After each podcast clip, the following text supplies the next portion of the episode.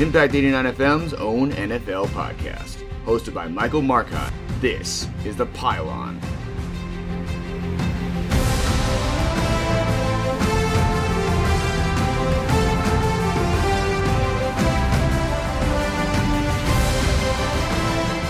Welcome back to the Pylon. I'm your host, Michael Markoch. This is Impact 89 FM's own NFL podcast, joined once again by my two co-hosts, Jay Decoster, and Manit Patel, back in studio. He's off last week, and our special guest this week, Jack Hartley, who was on with us before 2023. Was the last episode of 2022, whatever it was. Yeah, week You 14 or with us for 13, that, somewhere whatever it was. But nice to have you back, Jack. And we are back. This is Pro Bowl week. Um, obviously, the Super Bowl is next week. We're gonna do a full Super Bowl preview. Get into all the storylines, break down both teams, obviously give our predictions for the game. That will happen next week. This week's episode, we're going to just recap the games that we saw this past weekend, get into some coach hirings, uh, and play some quarterback matchmaker, even maybe a little bit. Um, but let's start with the news of the week. And it happened a couple days ago, obviously on social media. Tom Brady, the one and only, he retires. And as he says, it's for good. Um, I don't know about you guys, but I do believe him. I think this is it. I remember we sat here on this show, this exact episode last year, and had the same conversation about Tom Brady retiring. And then he came back, and it got weird. But nonetheless, I think this time it is for good. Um, but what a career for Yeah, definitely. I, I, I, I agree, Michael. I think he is done. I think you know we we kind of saw it this season with you know his play. I mean, he did throw for 45 or 4700 yards, but you know he's he just didn't look like the Tom Brady we've always seen. Um, and yeah, you go eight and nine, you lose to the cow, you get blown up by the Cowboys in the wild card game, and he he walks off the field, hugs his family, family, and we're like, yeah, I think I think I think he's done. And then he announces on uh, Twitter and Instagram that he's retiring, and you could tell he got a little emotional. So, yeah, I mean, what a career, greatest of all time, is no doubt about it. And yeah, I'll definitely miss watching him, even though not really a fan. So, Yeah, for sure. Yeah, when you say the vibes are off, I mean you could just sort of feel it just in this uh, season from 2022 into 2023, from the the headlines that he was making before the season to you know the roller coaster of the season that it was, and it wasn't the same team that he had with Bruce Arians, and it was it was just so far distant from what we saw just a couple of years ago with in that Chiefs Super Bowl win, um, and, and yeah, just ending it the way they did it against Dak Prescott and the Cowboys, and obviously it wasn't even a, a close game. I actually had personal money on the Buccaneers, so just sort of uh, just uncharacteristic, and that's sort of when you are, are, it's time to put it up. I, I think it would have even been more of a struggle for him if he would have came back for another season, and that's why he said it's for good. He's putting everything, and that's why you don't want a third time around. This is just you know second time. This is I think it's it's for good for him. Yeah, I mean, great career. No, hold on. I think I had you turned off. I think you're All right, right. now. Yeah, there you Um, go. All right. Great career for Tom Brady. Very surprised by his decision to come out of retirement last year, and um, honestly, like you could see it in him. Sometimes you just get frustrated with his teammates, or he'd want it more than them. I don't know if you guys saw the different clips of him just yelling at them and them being just utterly non-responsive, like that kind of stuff. I think that Brady is ready to channel that competitiveness into something else. And I know he has a giant broadcasting Yeah. deal with Fox, but I don't think he's even going to live through the first three years of it. I think he's going to want to coach. I think he's too competitive to not do that. And I mean, what what I else mean, can you yeah. do if you're the greatest player of all time? Might as well go prove yourself as a coach. I Like, mean, why not? He's we know him as one of the greatest him. of all time, if not the greatest of all, of all time, because of his football mind, and that's something that doesn't ever go away. And it's something that you even see with guys who maybe didn't have a successful football career, but they make it really well as analysts or they make it really well as broadcasters. It's because they always knew the game, but sometimes just their body wouldn't let them do it. And that's kind of where we're at with Tom Brady. I do agree with you, Manita. I do see him probably eventually getting into coaching, using that football mind to help other quarterbacks, other teams in some capacity. But I think just for him, it was it was time, and you could see it kind of in his in his little message. I, I I liked it how it was kind of he kept it short and sweet, as he said. You know, you only get one sappy retirement speech, and I used mine up last year, which he did. Um, but because at the end of the day, it all means the same to him. Um, but what a career! I saw actually that he uh, turned down one last opportunity to come back to New England. They offered him to like come back and play for them for one year. Or Really? something like. Yeah. Uh, he turned it down and then chose to retire. Uh, saw that Robert Kraft's trying to, and he's in talks with them right now to have him sign a one day with the Patriots to retire uh, as a member of the Patriots, which he should do. I can't see any reason why he won't. Um, he'll have his jersey retired, all that. Um, and in five years, you will see him in Canton, Ohio, with a bust. And um, good for you, Tom Brady. Uh, one of those players that I always would say I never really liked Tom Brady, but damn, did I respect him because I mean, uh, just what? that competitive edge. We're 20, 21, 22 years old, and we've been forced to watch him in 10 Super Bowls. Our whole life has been it's- Tom it's- Brady. It's, Jack and I were talking about it before we got. It's our lifetime. Literally, the our, Our lifetime, lifetime. has been where Tom Brady's been in the league, and that's incredible to think about. So let's move on to last week's games. Obviously, leave the past in the past. Um, two conference championship games last Sunday. The NFC title game, a bit of a blowout. Was not very good, uh, but the AFC game was one of the best championship games we've had in a long time. Uh, let's start on the NFC side, obviously. Final score Eagles 31, 49ers 7. And this game was really just doomed from the start. Um, early minutes of the game, Brock Purdy gets hurt. Uh, we find out now it's a torn UCL. Uh, he needs Tommy John surgery. Yes, you heard that correctly. That's a, I mean, it's usually a thing you see in baseball pitchers, but when that ligament tears, you got to be able to fix it, which means Brock Purdy's probably out for an entire calendar year. That's how long these injuries tend to last. So obviously, we'll we'll talk about the Niners in the future, I guess, at quarterback. But overall, the Brock Purdy injury, the Eagles' defense just Yeah. controlling the game from start to finish.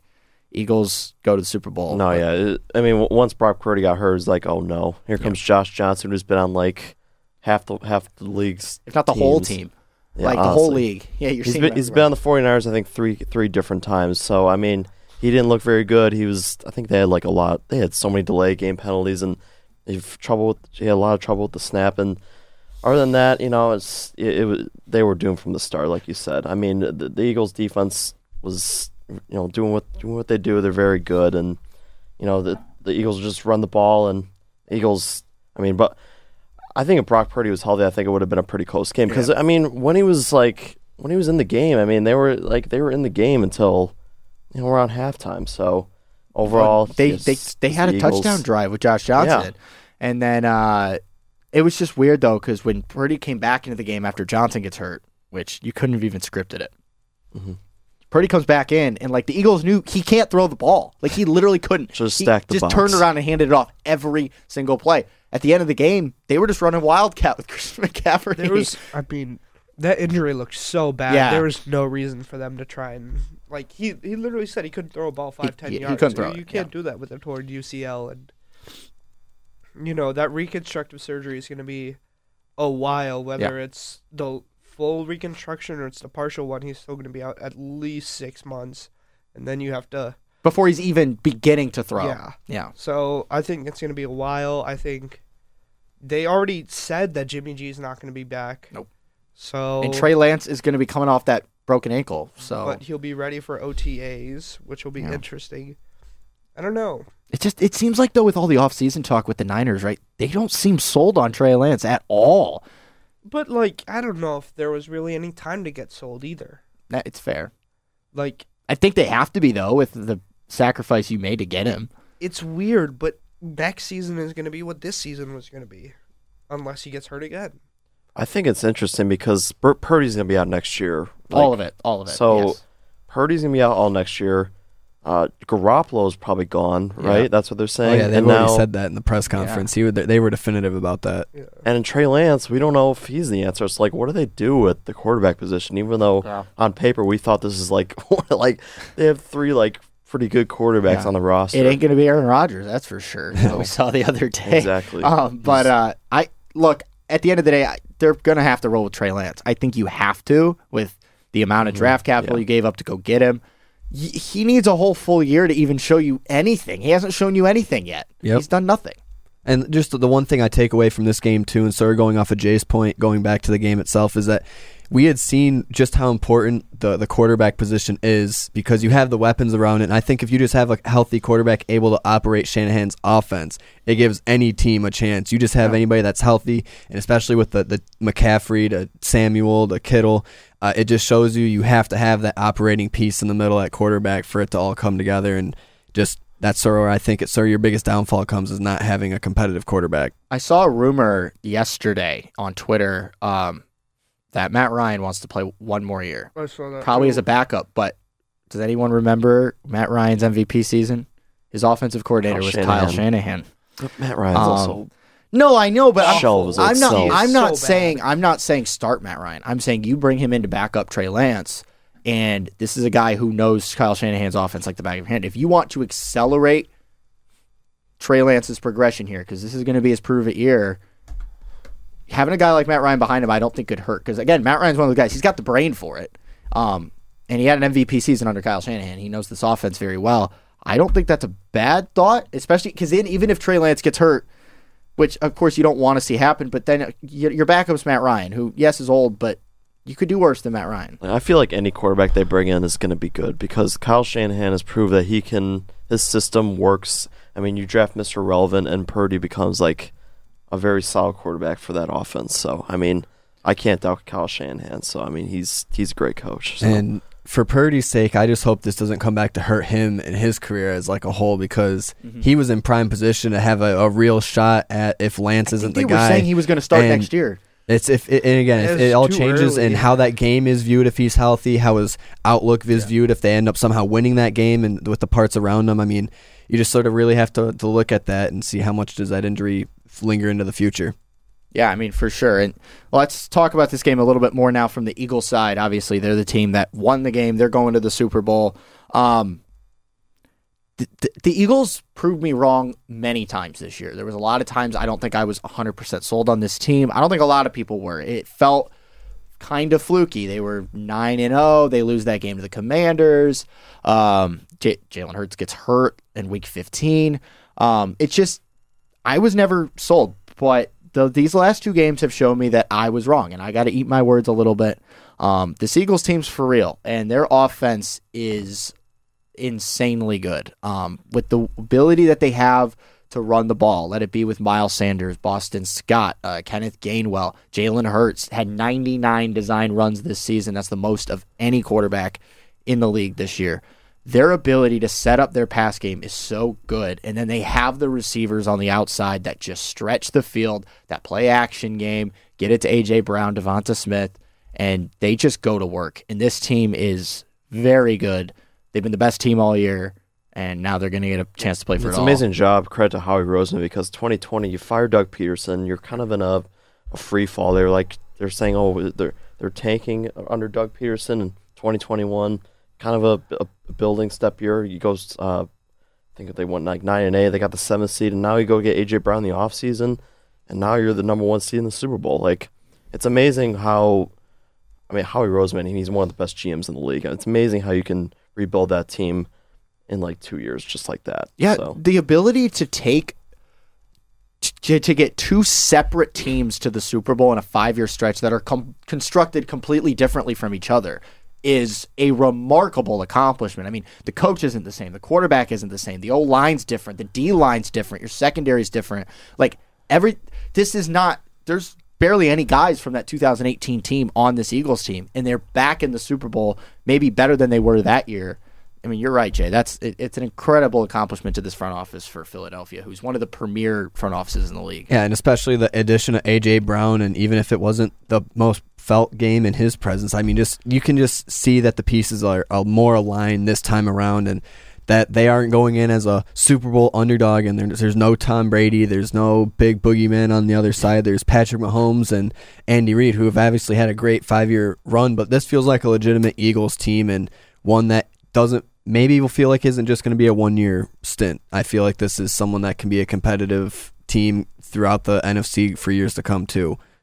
And Manit, you've been on the Eagles all year. I know you've been you've been Yeah. pushing the Jalen Hurts agenda Yeah. all year. I again, I didn't really buy it, um, but you were right. To be fair, um, But I guess what were your thoughts from last Sunday? Well, I think it's it's really like Jay and Jack were saying. It's a culmination of what they've been building. Yeah. Howie Roseman has taken this team from when they let Andy Reid go, from when they let Doug Pederson go. Like they've hit three coaching hires in a row now. Yeah. Even though they've eventually turned two of them eventually turned sour. Yeah. And it's one by three two. phenomenal coaches. Yeah. Three Super Bowl possible winning coaches. And this team was not put together for much either. Really, besides AJ Brown, the only considerable trade or uns- considerable pick they traded was a fourth for Robert Quinn. yeah. Their starting safety, Chauncey Gardner Johnson, a fifth and sixth. Yeah. They got a fourth for Jalen Reagor. Mhm. They got Who's done nothing? Yeah. By the way. Again, still. St- yep. they've made really good moves. Kerry Vincent, their slot corner, six round pick. That kind of stuff. Roseman has done a really good job of identifying the talent he wants and really built this team up. And top to bottom, it's the best roster in the NFL. There's a reason they're in the Super Bowl. I get, you know, the the take that maybe, yeah, ten other quarterbacks could do that with this roster, but it's a really well put together roster. Yeah. No bones aside. Next year, Jalen Hurts may have to prove himself a little bit more because they won't have as much talent as they do this year. But they still will be a very talented team. They still have something for the long term. And with AJ Brown and DeVonta Smith, you have two really good receiving weapons that'll be with Jalen Hurts for a while. Yeah. I mean, yeah, I mean, look, we can't talk enough about how the roster is constructed. And I think it's just the way that they shifted to move to Jalen Hurts and make that jump that was heavily criticized. Um, and then Jalen Hurts doesn't have a. It was a crazy pick Yeah, too. His second round pick two years after they and took Wentz. Jalen Hurts' first year as, as a full time starter wasn't great. Um, obviously, last year they did kind of get into they did get in the playoffs, and then they got blown out by Tampa. Um, but that just he never looked great. And this year we're like, this is the prove it year for Jalen Hurts, and he might win the MVP. I I still think Mahomes will win it in the end, but.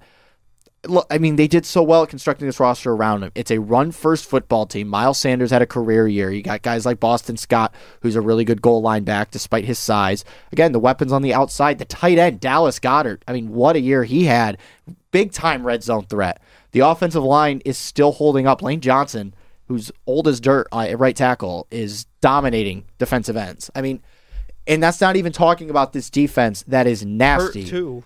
nasty. Johnson's yeah, I know. hurt. And this defense has the best front seven, if not, you could even say front eight in football. It's the best front eight we've seen in a long time. They have the best defensive line in the league in terms of a collective, and they have the best linebackers in the league. I mean, this team is so good.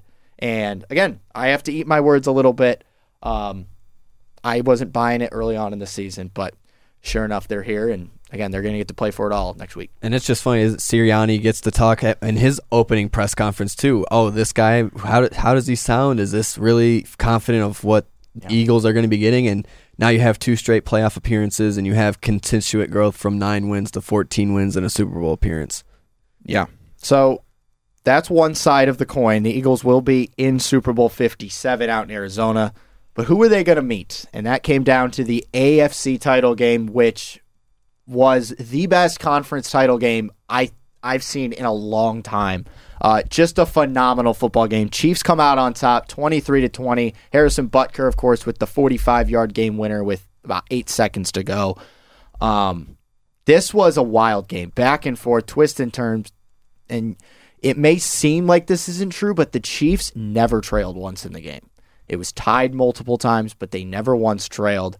Um, Patrick Mahomes puts on his cape one more time. What a performance from him. Um, let's just start with some preliminary thoughts from what we saw in Kansas City. Yeah, I mean, first of all, I mean, shout out to Joe Burrow. I mean, Mm-hmm. he, he, I mean, to be able to like, he took him down the field. Like, he made that. It was like a fourth and think it was like fourth and twelve. He made he made that throw to uh, I think it was Tee Higgins.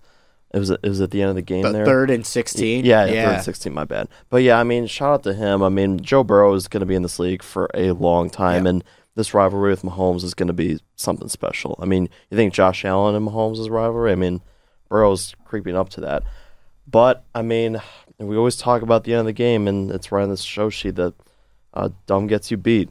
I mean, Joseph Ossai. I mean, look, I feel bad for the for the guy. I mean, I, you know, we saw after the game his BJ Hill was sticking up for him, like we're family here, and and that's what he said. Like, I mean, but other than that, like, you just you really can't make that play. I mean, especially with a guy like Mahomes, you're gonna get that call every time. Yeah.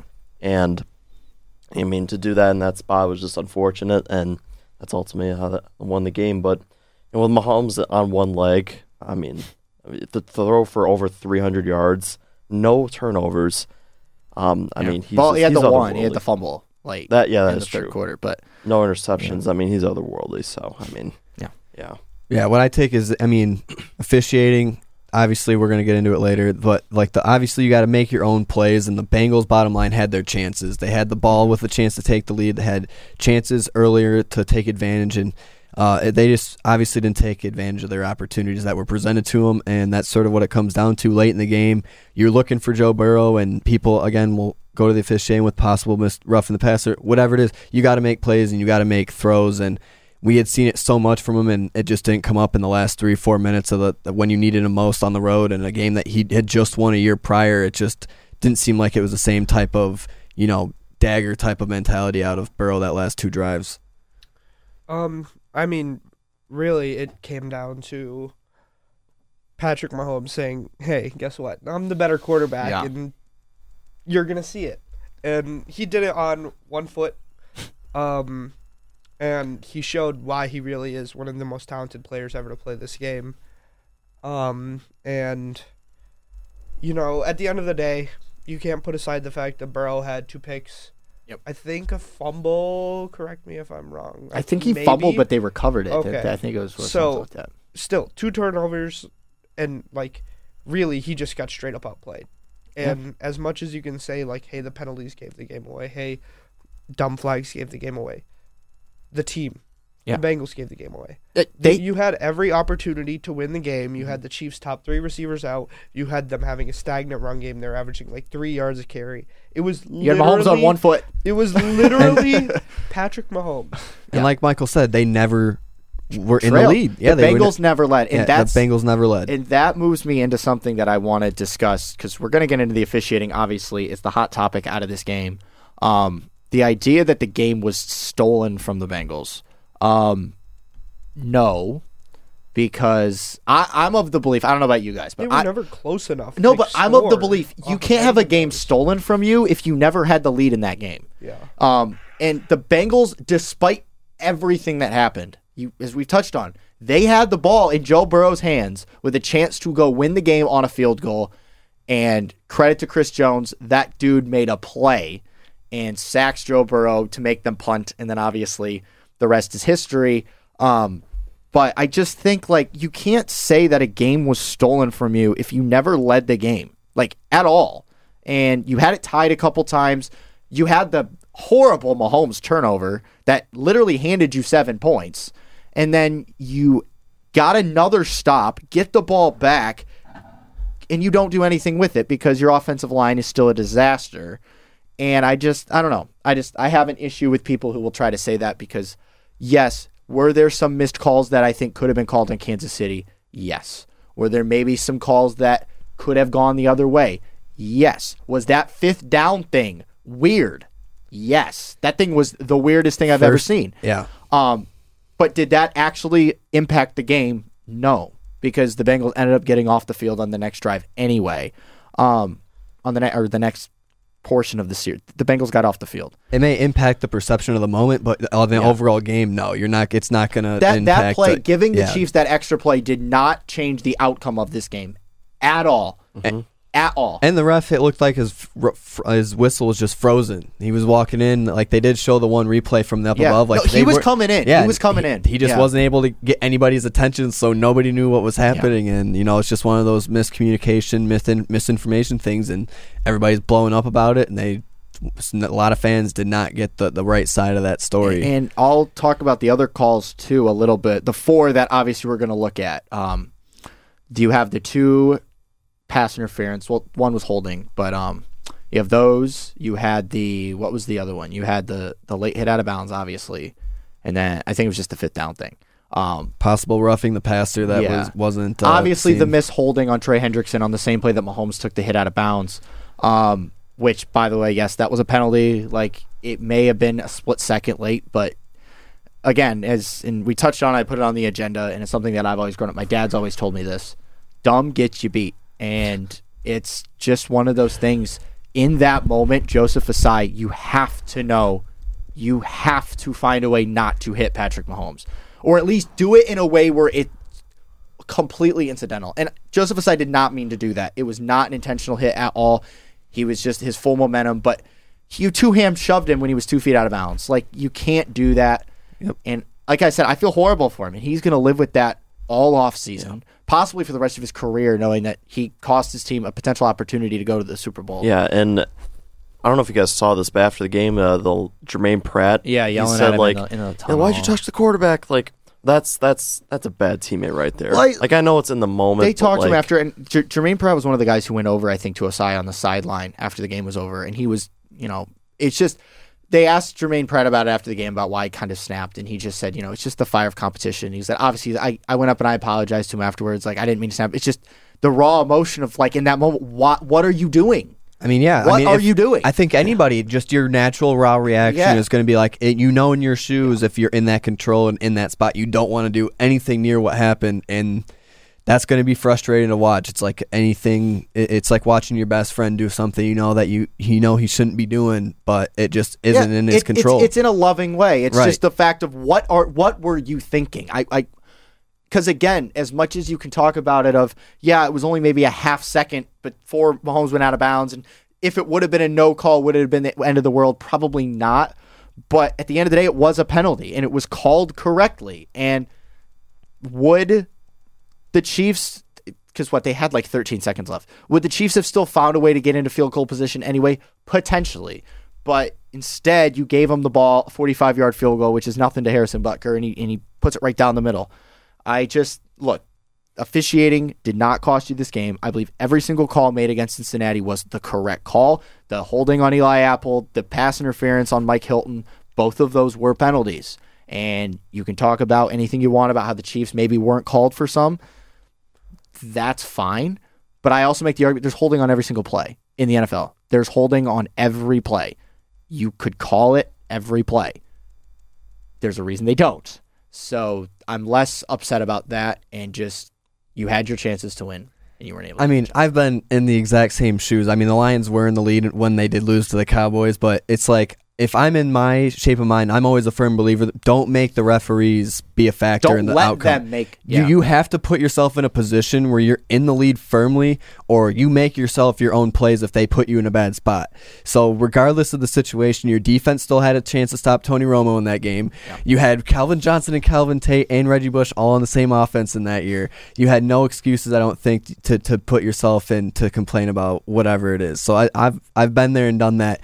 I, I will never put a blame on the officials because they're all human. We all make mistakes. We've all made bad calls. Look at the NFC Championship game between the Rams and the Saints. I mean, bad calls happen and People- they come in bad spots. don't realize like if I there's somewhere where you can look this up and for anyone that wants to go ahead um but the percentage like of I'm trying to think of the best way to put this but the percentage of calls that officials get correct is like mid 90s like it's in the 90s Right. of how accurate they are and it's it's an impossible job it's a thankless job. It's one of those jobs that you don't want to have because it's hard. Um, and a lot of the calls are subjective especially when it comes to pass interference roughing the passer.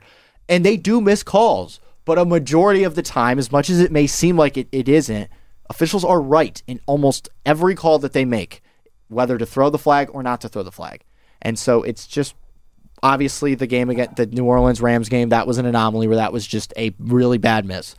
But there was nothing I think in that game that we saw on Sunday that I would say was anything egregious of a call, anything egregious of a miss.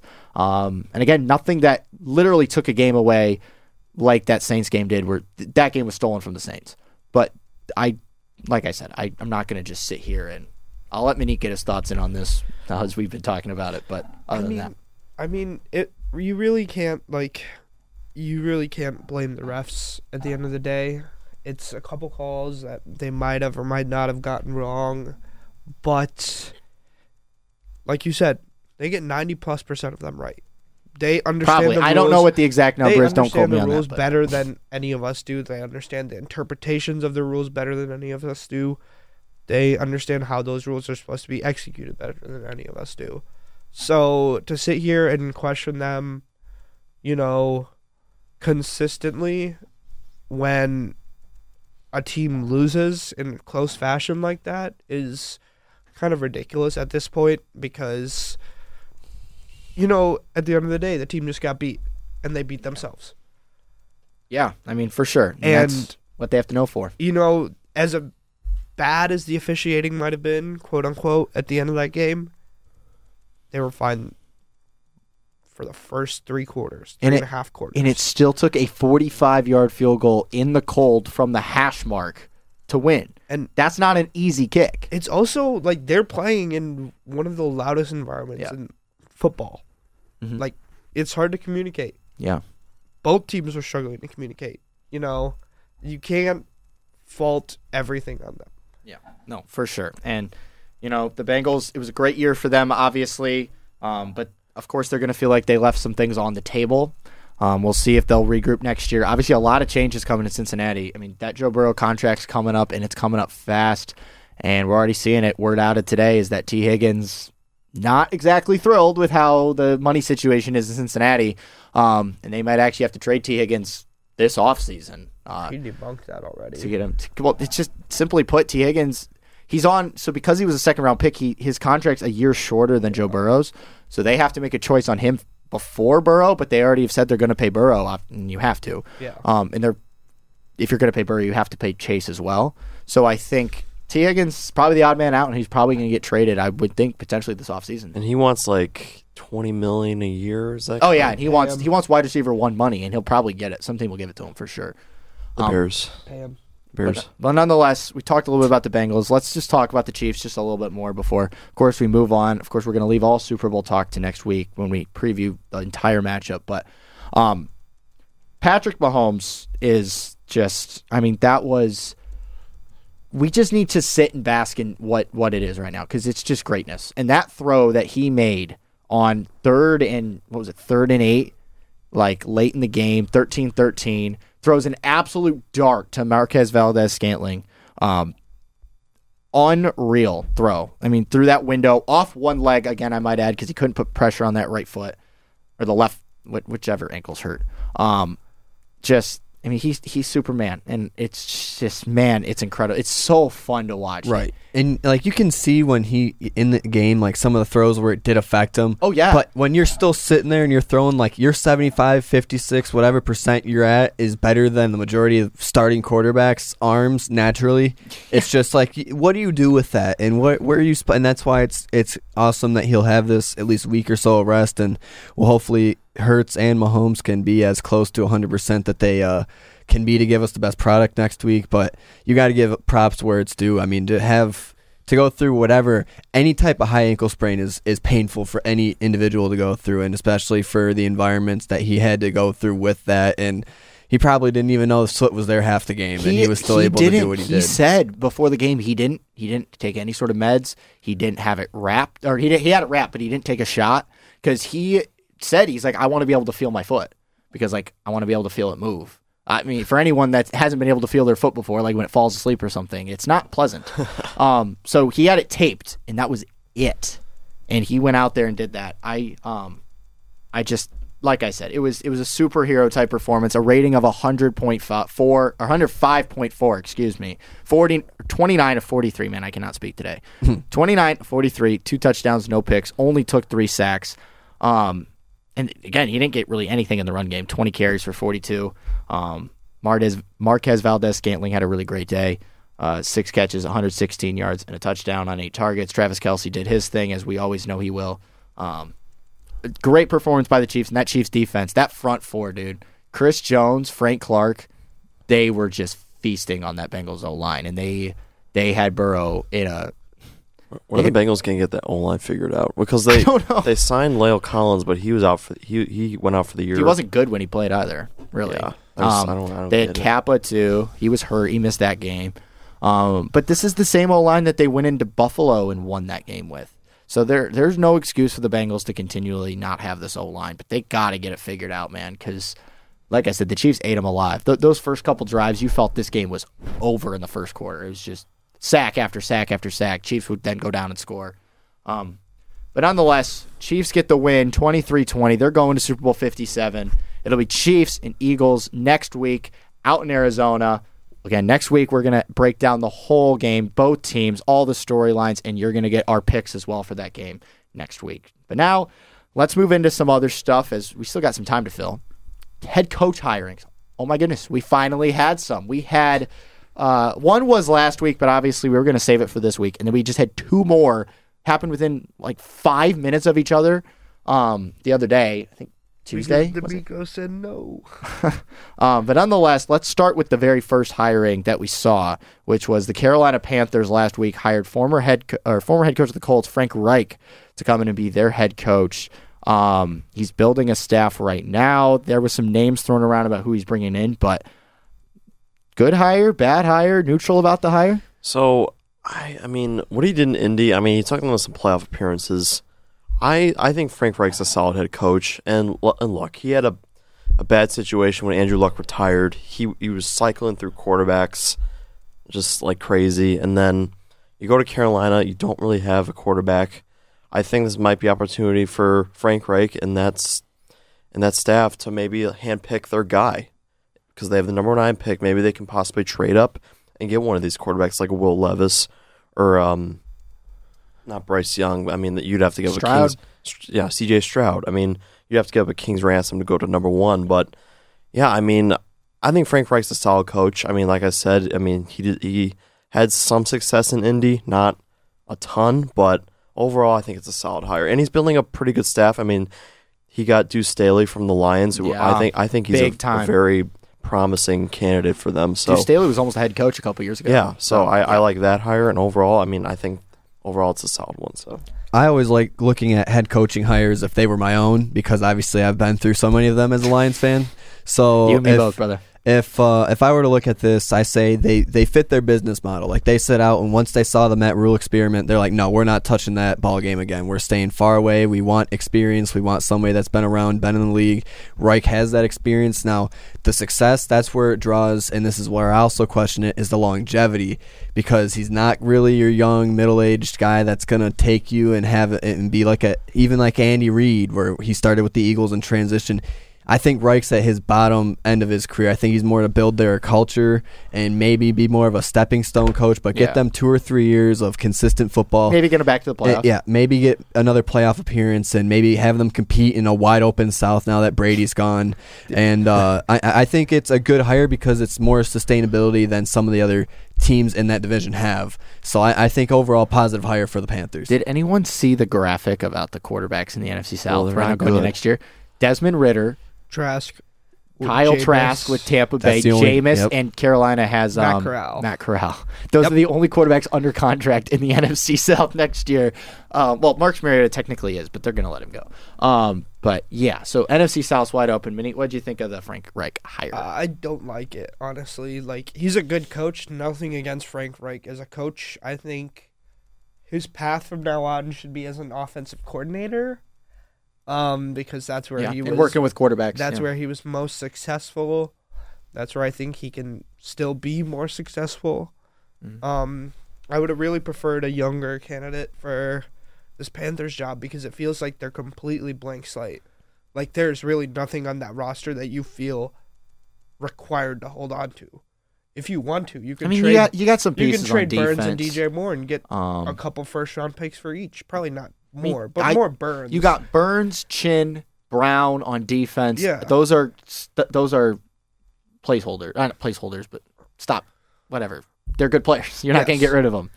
So But I think it's it's really an opportunity for a young coach to make their mark at that organization. Um, the one without much playoff success in its Since young history, yeah. yeah. And um, yeah, I don't think this really just should have been the direction they moved in, and it's interesting. Yeah. it's very interesting. I thought it was a weird fit too. I'm not going to say I hate the hire. I actually like it because I'm never going to be mad at a team for hiring a guy with experience. I always think that that's probably the model. I don't think it's a bad model to go with. Um, I just feel like the Panthers were kind of out of options. They were kind of the job that a lot of people seem to forget about. Um, the Broncos obviously were going to go make a splashy hire. And they did, and we're going to talk about that in a second. The Texans always kind of knew who their guy was, and they got it. Um, but the Panthers, you just never really knew what they were doing. Um, they were always they, they they really did a lot of their interviews behind the scenes. You really didn't know it. Obviously, they had the biggest head start above before any other team because they hired their their fired excuse me their head coach first. Um, but Frank Reich is a it's it's a good hire. Like I'm neutral about it. It's just kind of one of those things. I'm going to need to see it. You got to get him a quarterback. I mean, you got to give him something that he can at least play with. Um, but I, I like this Carolina roster. It's young. They're going to be a team that he can really mold and kind of shape to be his own.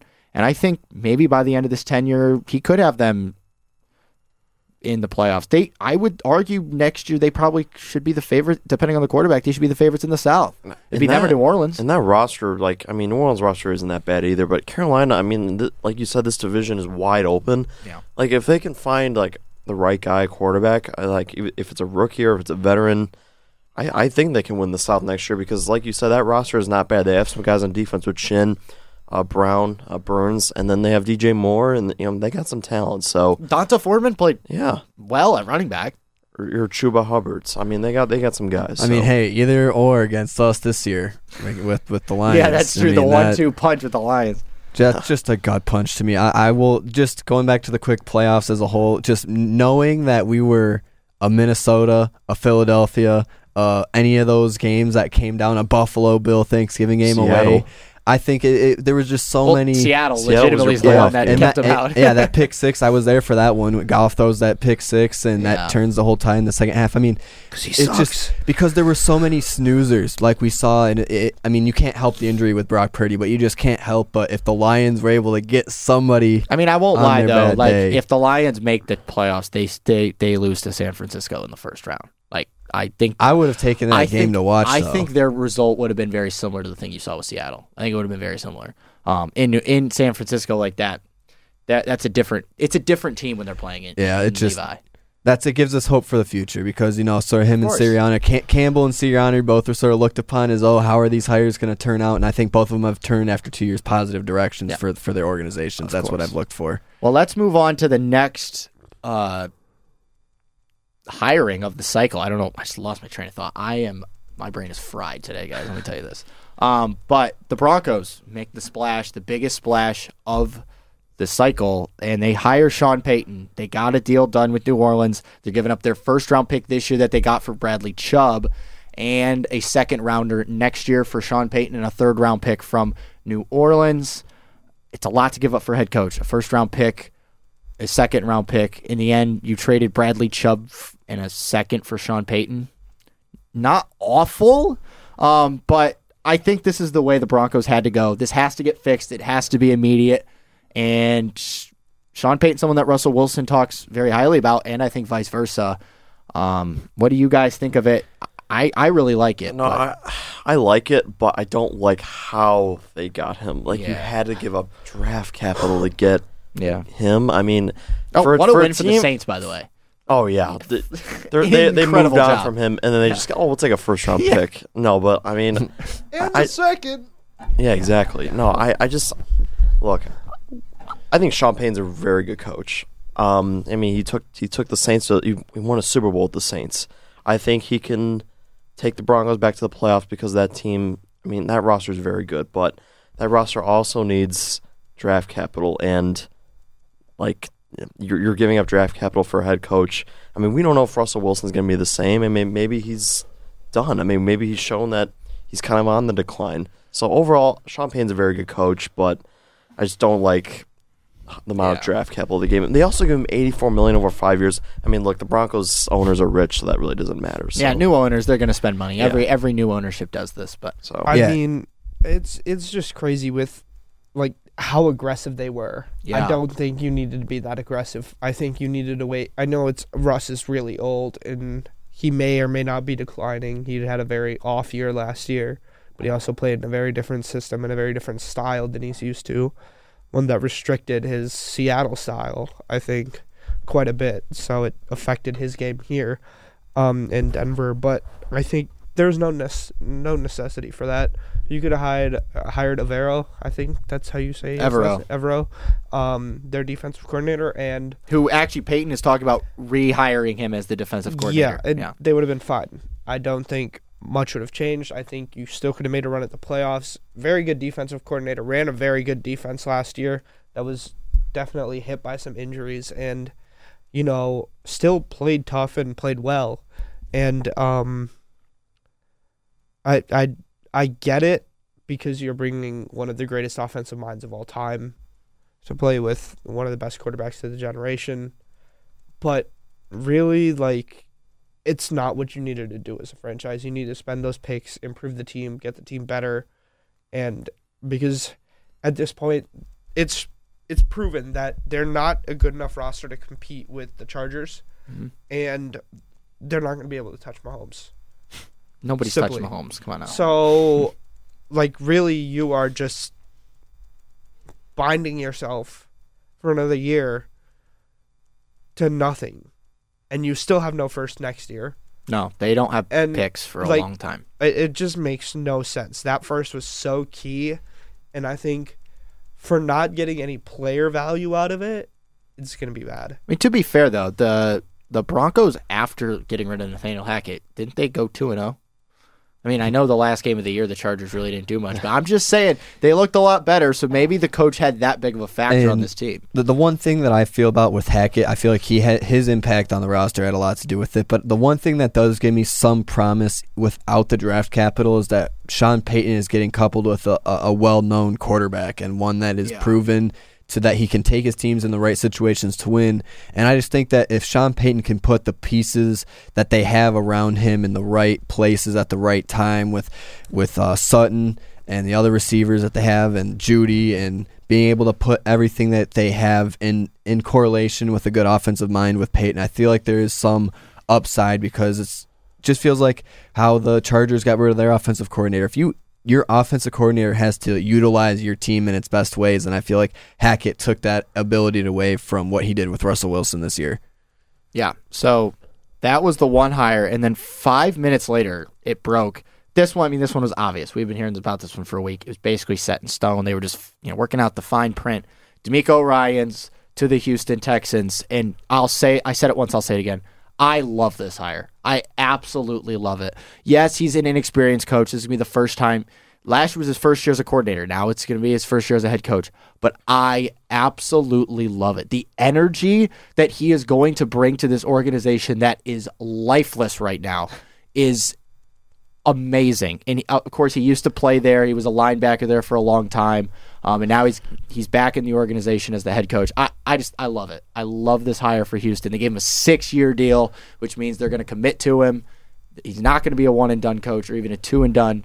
He's here for the long haul, and I love that. Yeah, I mean, like you said, playing for the organization, he's he knows what that organization is all about, and you know, like you said, six year deal. I mean, he's not going to get the one and done treatment like they had with uh, Culley and Lovie Smith. It's going to be his show. He's going to get time to rebuild this thing because it is an absolute mess down there. He needs to he needs a lot of time to clean that up. So I like the hire. you know, as much as I want to root for him, and I think it is a good hire, it's just the Texans. Some organizations in sports, you just have like that eerie feeling about, and the Texans just seem to have a cloud for whatever it is about winning. They have the names throughout like our lifetime, like you obviously off the top of my head, you have Arian Foster, Matt Schaub, A- Andre Johnson, and DeAndre Hopkins and De- Deshaun Watson to go through, but hasn't really ever equivalated to anything where we're going to be talking about them on this podcast for the No, championship yeah. weekend and Super Bowl weekend. You're just not going to hear their names. So I do root for him, and that's always one of those jobs that you wish well on that coach. But I feel like the ownership and organization as a whole just doesn't give the the players and coaches enough of an opportunity for them to succeed there. So you wish them well, but from just seeing the organization and obviously you've I, we've been around Cleveland and Detroit for organizations, so we know it just it feels like one of those th- jobs that just won't really result you much in terms of winning. But I hope well for him. I think, I think this is like the kind of hire that the Panthers should have made. You know, Mhm. you've got some pieces in Houston, more picks than pieces, really. They got a lot of picks, and at They least in the next few years. A lot of picks, It's only in the next Um, few years, but they do have a few. but they have a lot of picks and you know, Draft capital, They've or got not they've got a couple cap, couple pieces you can keep, but like nothing you're super crazy about. You're like, hey, Hmm. this is a franchise player. This is a guy. Yeah, yeah, gonna yeah. Stick, stick, stick. So I think really good place for DeMeco to start. He can go really build that defense up, which I think is so like sold the owners in Houston is that he was like, hey, I have a vision for this defense. I have a vision for what it's gonna be, and I, if you give me full control of being able to go get those guys, I will make that defense elite. Um, and I have no doubt that he can do that. I hope he's able to go and get a couple linebackers that he can really, really work with because that will be really cool to see. Um, and for a team that hasn't had a notable linebacker since Brian Cushing, like Whitney Mercilus too. it'd be it'd be pretty cool to see Yeah. that. Um, and I think it'll be really interesting to see who that offensive coordinator hire is. If he picks from the Kyle Shanahan coaching tree, did Mike LaFleur already get Yeah, he's hired? with he's the Rams. offensive coordinator, right? Yeah. I was gonna say that could have been a nice. I think he he has an interview. I think with the quarterback coach in San Francisco to bring him over with him as well. Okay, um, so um, Yeah, Yeah. Shanahan's just losing everybody. but- something like that. Um, it'll be interesting. I hope that with a good offense coordinator hire, you know, they won't be showing progress next year, maybe not even the year after, but year three, this team should really hit. Yeah. So, like I said, I love this hire. Um, I think just with the energy now around the Texans is just so much better than what it has been, and I just think he's going to do so much more just in that regard necessarily than just on the field. Obviously, the team's not very talented. He needs time, and he has a contract where he's going to get that time. I think the Texans are committed to making this work. But now you got to hit the draft picks. Now you give it over to Nick Caserio, and you say, "All right, time to go to work." You got the second overall pick in the draft Chop chop. it's time to go. Like you got two first round picks this year. You have your pick. You have the Browns pick. You have the Browns pick next year again. Um, plus your own pick. You got picks. Just you got picks on picks on picks on picks on picks. Need it. Cap space on cap space. It's time to go, and I'm I'm excited to see what Houston can do. Obviously, the other two jobs open right now in the NFL, Cardinals and Colts. They're still in their processes or whatever you want to call what the Colts are doing. I don't know if I'd call it a process, but they're still figuring things out. Um, maybe As we'll long as we don't lose Aaron Glenn. Maybe I we'll see their hires uh, next week or so. Um, but nonetheless, the Cardinals and the Colts still out there. Only two jobs available. Let's next just move in quickly to updated pick'em standings. And my goodness, have the tables turned. Um, Manit has g- picked six games right in a row. He was perfect divisional round, and then he got both last week. So he shot in front, 38 points on the board in the postseason pick'em. Jay and I both got one each, so we stay. Jay stays two points ahead of me, and the special guests are. I mean, they they actually cannot win. Um, the Super Bowl is worth 16 points, and they're down 18, so it is impossible for them to win. Um, Where's the script? you can thank your friend uh, Jack Latterman for that because he really sold in divisional week, like really sold. You go for four. No, he went one for three. Oh, or one for four. Um, but nonetheless, Manit's in front, 38. Jay with 32. I have 30. Special guests have 20. And just to wrap up this episode with just a little bit of time left, let's just play a little bit of quarterback matchmaker. So let's just talk about a few of the guys that we know are going to be available and maybe talk about a team or two that we feel could make a really good pairing next season. Hmm. How about we open it up with the guy yesterday who had honestly the clip of the season. Um, Derek Carr, after putting on a show in the Pro Bowl skills competition, then goes on air and goes, "Maybe yeah, I wasn't that accurate in Vegas. Maybe that's not why, or maybe that's why I don't play there anymore." Um, but nonetheless, what do you guys think about Derek Carr? What What do you think maybe is a really good fit for him team wise? Washington. Washington. Washington. Give him the Washington. They can. Washington mean- has so many quarterbacks right now. Like that's just they're collecting them. Yeah, you can. Whatever they want to do, I think you give him for Wentz and like a third, Yeah. um, or a second, probably is better what the value is, and Wentz is your backup for whoever the Veg- uh, whoever the Raiders decide to roll with. Um, but Carr on that team is a playoff team. Terry McLaurin's best quarterback, and They were also a playoff team this year yeah. with Taylor Heinicke and Yeah, whatever that years in a was. row, yeah. Yeah. And the so COVID year. I think uh, consistent top fifteen quarterback play can get you the playoffs. Yeah, That's a Mc- solid McLaurin's a roster, solid dog, bro. defense. Need need better running backs, but besides that, they're they're set. Don't Like, sleep on Brian Robinson, man. He, he, he he's a good running back. I like him. I like I- you, Rob. Yeah. with, with Carr, I think depending on how his trajectory goes, he's either going to incline or decline from after this season. Yeah. If he declines, I could see him being the perfect face of the Indianapolis Colts. I was gonna say the same thing, dude. He if- screams like if, he's a if- cult. If he screams, he could be another one-year quarterback. Yeah. I, I seriously think that. I seriously think if you sit him in and you send him to the Colts, that if something doesn't With go right, Jeff Saturday is the head coach. There Oh, it is. it's Dear just God. like if you have him, it would I think one bring good attention.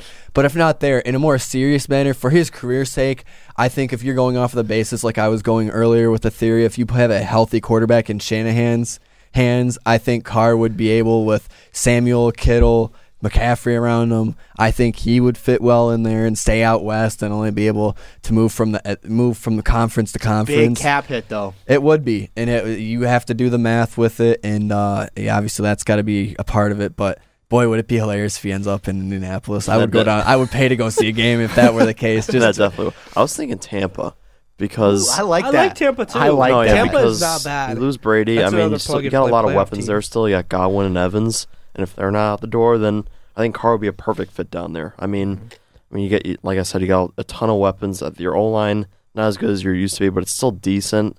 Um, Worst will be coming back at some point. Too, yeah, from that and and, the- and that defense is still ready. I mean, Carr. Would, I think Carr would be perfect. So Yeah, I like I like all of those answers. Um, I think another team to keep in mind would be the Jets. Um, I know we're getting a lot of Jimmy G talk to the Jets, but I think Aaron Rodgers, baby. and Aaron Rodgers. um, but nonetheless, I think like Jared Carr, I think could be a really good option for that Jets team. The Jets are like just like Washington, almost a playoff team with bottom tier quarterback play all year long. Um, they're, they, uh, Derek Carr Abysmal. could Young get the Jets guys. easily second place in that division. I think with whatever the heck's going on in Miami. So Hall and Wilson. yeah, like and uh, well, they actually might trade Elijah Elijah Moore, but um, let's move on to another quarterback. How about Jimmy G? We just brought him up. Obviously, San Francisco's going to get rid of him this offseason. Well, not going to get rid of him; they're just going to let him go. But um, what do you think's a good fit for Jimmy G? Tennessee. Tennessee. Tennessee. So I just saw something actually, um, saying that the Bears have got two offers for the number one pick. Okay. Neither is the Texans or the Colts, and the Titans are one of those teams. the Titans. No, The Titans are with, one of with the teams just that have drafting Malik. Willis to give it give up on him that quickly. Seems Yeah. wild. That's crazy to me. But if that is the case, I think Jimmy G for Tannehill and like a fourth, fifth, third, whatever the value ends up being, something in that range. I don't think you any trade anything higher than a second for Jimmy G. But Tannehill, a third, fourth, fifth. San Francisco be- gets their backup for Lance. Similar similar concept as Matt Ryan, similar concept as Jimmy G that we are seeing, just a system kind of dude who can make throws if needed. Jimmy G is your starting quarterback next year. You get a rookie with what uh, seems like they're interested in the first pick. If they end up with the first pick, get a rookie with that and sit Wow. him for eight to ten weeks. if and that's let if- him roll. Look, if that's true, that's crazy. To hmm. like, Yeah, they've seen that's- Malik Willis for like two games, and everyone knew Malik Willis was going to be a project quarterback. He's not going to be ready in time, but then to just He's bad. throw him away him? like that, just to He's give up. You took, you got him in like the third round. You're not like wasting any sort of capital in him right now. Look, I- I'm stunned. It'd be that, crazy I'm if stunned that that, the happen. Titans are, are going to offer the number one pick because that would the Bears would get a king's ransom. also though, but would the oh, Bears Yeah. want to drop that far? Titans have like the 19th 11? pick. 11? Are they 11? They're really? eleven. Oh, I- that's true because they didn't have a good If you record. can give me a ton of picks, I mean, Eleven? That's still Yeah, a that's Jimmy- still a steep drop from one. Yeah, and Jimmy G's. Eleven for a a bear first and two for a seconds. Bears team that's not that needs a lot of work eleven to of- drop another first ten and two spots. but you also this get a year? ton of draft capital. Well, I know, but like This year You use you got those to picks like get Tee Higgins. I know. I, I Tee Higgins to the Bears is happening. Tee Higgins and Justin Fields. All right. Uh, I think Tampa Bay will be would be an interesting headline for him. One, it would be following up Brady again. Uh, could you Jimmy imagine? G follows As back if after he, Brady. if he follows the, the path of his predecessor in New England, I feel like that would be pretty fun. Uh, but I'll still throw Indy in there. I think that Carr or Jimmy G would be good fits Yeah. if you're being more serious and having somebody with experience that has, you know, it's sort of hard to go and who you're going to put the blame on with the Davante Adams debacle and him not having the success that I feel that he should have with that high of a receiver. But you know, I feel like that Jimmy G would fit well. I would put Indy and Tampa up there. I don't see him really going East Coast. I don't think the Jets would be really his deal, but I could see him in a Colt uniform and just a solidified younger quarterback that can get you a few years and that's been to a Super Bowl, that's been around success before. So that's just where I would put my mind if I were to put my first initial thoughts. What about, what about the Sin City, Vegas?